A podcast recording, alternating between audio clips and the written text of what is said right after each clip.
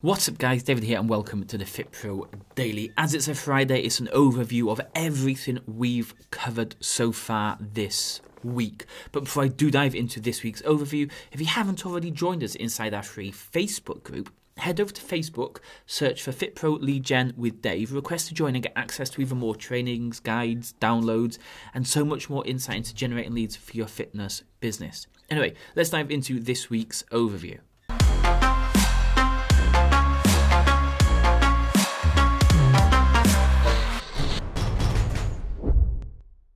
Okay, let's get started. On Monday, we invited Tim Drummond on to share his experience in setting up a behavior change fitness coaching business. Now, that type of business very different to your Zoom or just giving them a coaching program to follow. This was all about building the client up and giving them tasks incrementally over the course of the program to really build on their experience, their enjoyment, and almost giving them the power that they think they're building this themselves.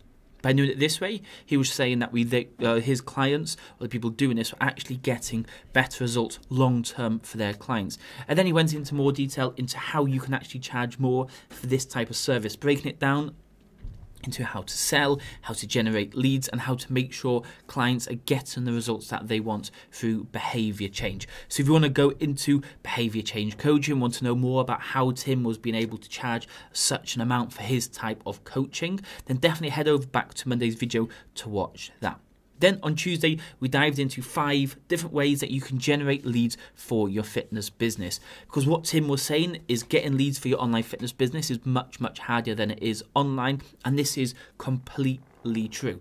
For us at DK9 Fitness, all we need to do is just invite them down to the studio, have a coffee, have a chat, and they get that feeling, they get to trust us, know, know us, and everything like that, and they're ready to sign up. Whereas online, the prospect could be the other side of the country. They may have never heard of you before. They might have only seen your advert or your Facebook post. It's much harder to build the trust. So, some of the ways we've been able to generate leads for your online fitness business were including ebooks. So, creating ebooks specifically designed for your target audience, writing blogs specifically designed for your target audience, sending out emails once a week, every couple of days, every day to really start building the know, like, and trust with your target audience and running a free Facebook group where you can bring the audience in warm them up, share what you can do, share what you can offer, give a little bit of an experience into your background and how you can help them, and really building them up that way.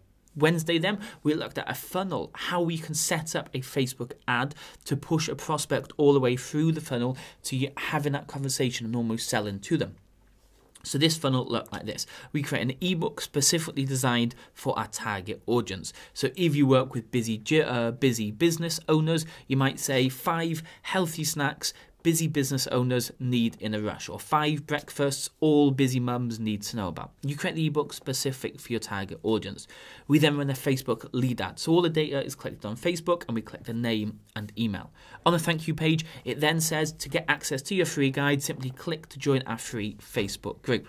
They request to join the free Facebook group. You let them in, you tag them in a welcome post, you send them a friend request, and when they accept, you drop them a message. And that is how you build that prospect up. They go from knowing, have no idea who you are, to having a, commun- a chat with you or a conversation with you in a space of one to two days. And then you keep nurturing them over a couple of days, and then you eventually sell to them. And the final thing we covered yesterday was making sure that when we're doing all of this, when we're building a really successful online fitness business, is we actually have a target audience. We don't want to be working with everybody and anybody because if you want to t- jump into that market where you work with everybody and anybody, you have to be battling with the likes of Joe Wicks, who has thousands of pounds a day to spend on marketing, who has millions of followers, and it's going to be much more difficult be specific, be specialist, work with a specific target audience. Gonna leave it there for this week. I hope you've enjoyed this week. It's been a little bit different, focusing on online and online lead generation. I'll speak to you all next week. Cheers.